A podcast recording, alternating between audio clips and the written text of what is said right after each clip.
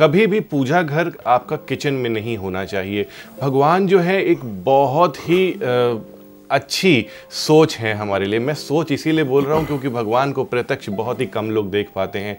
तो हम मूर्ति, फ़ोटो, जो भी रखते हैं, अपनी कंसंट्रेशन के लिए रखते हैं कि भगवान की पूजा में हमें कंसंट्रेशन मिल सके। तो किचन एक ऐसी जगह है जहाँ पे अग्नि का वास होता है, कई तरीके के मसाले, कई तरीके की चीज़ें किचन में बनती हैं। तो मंदिर का स्थान कभी भी किचन में नहीं होना चाहिए। मंदिर का स्थान हमेशा उत्तर पूरब में होना चाहिए और अलग से कमरा ना हो तो एटलीस्ट एक लिविंग रूम में आप मंदिर बनाएँगे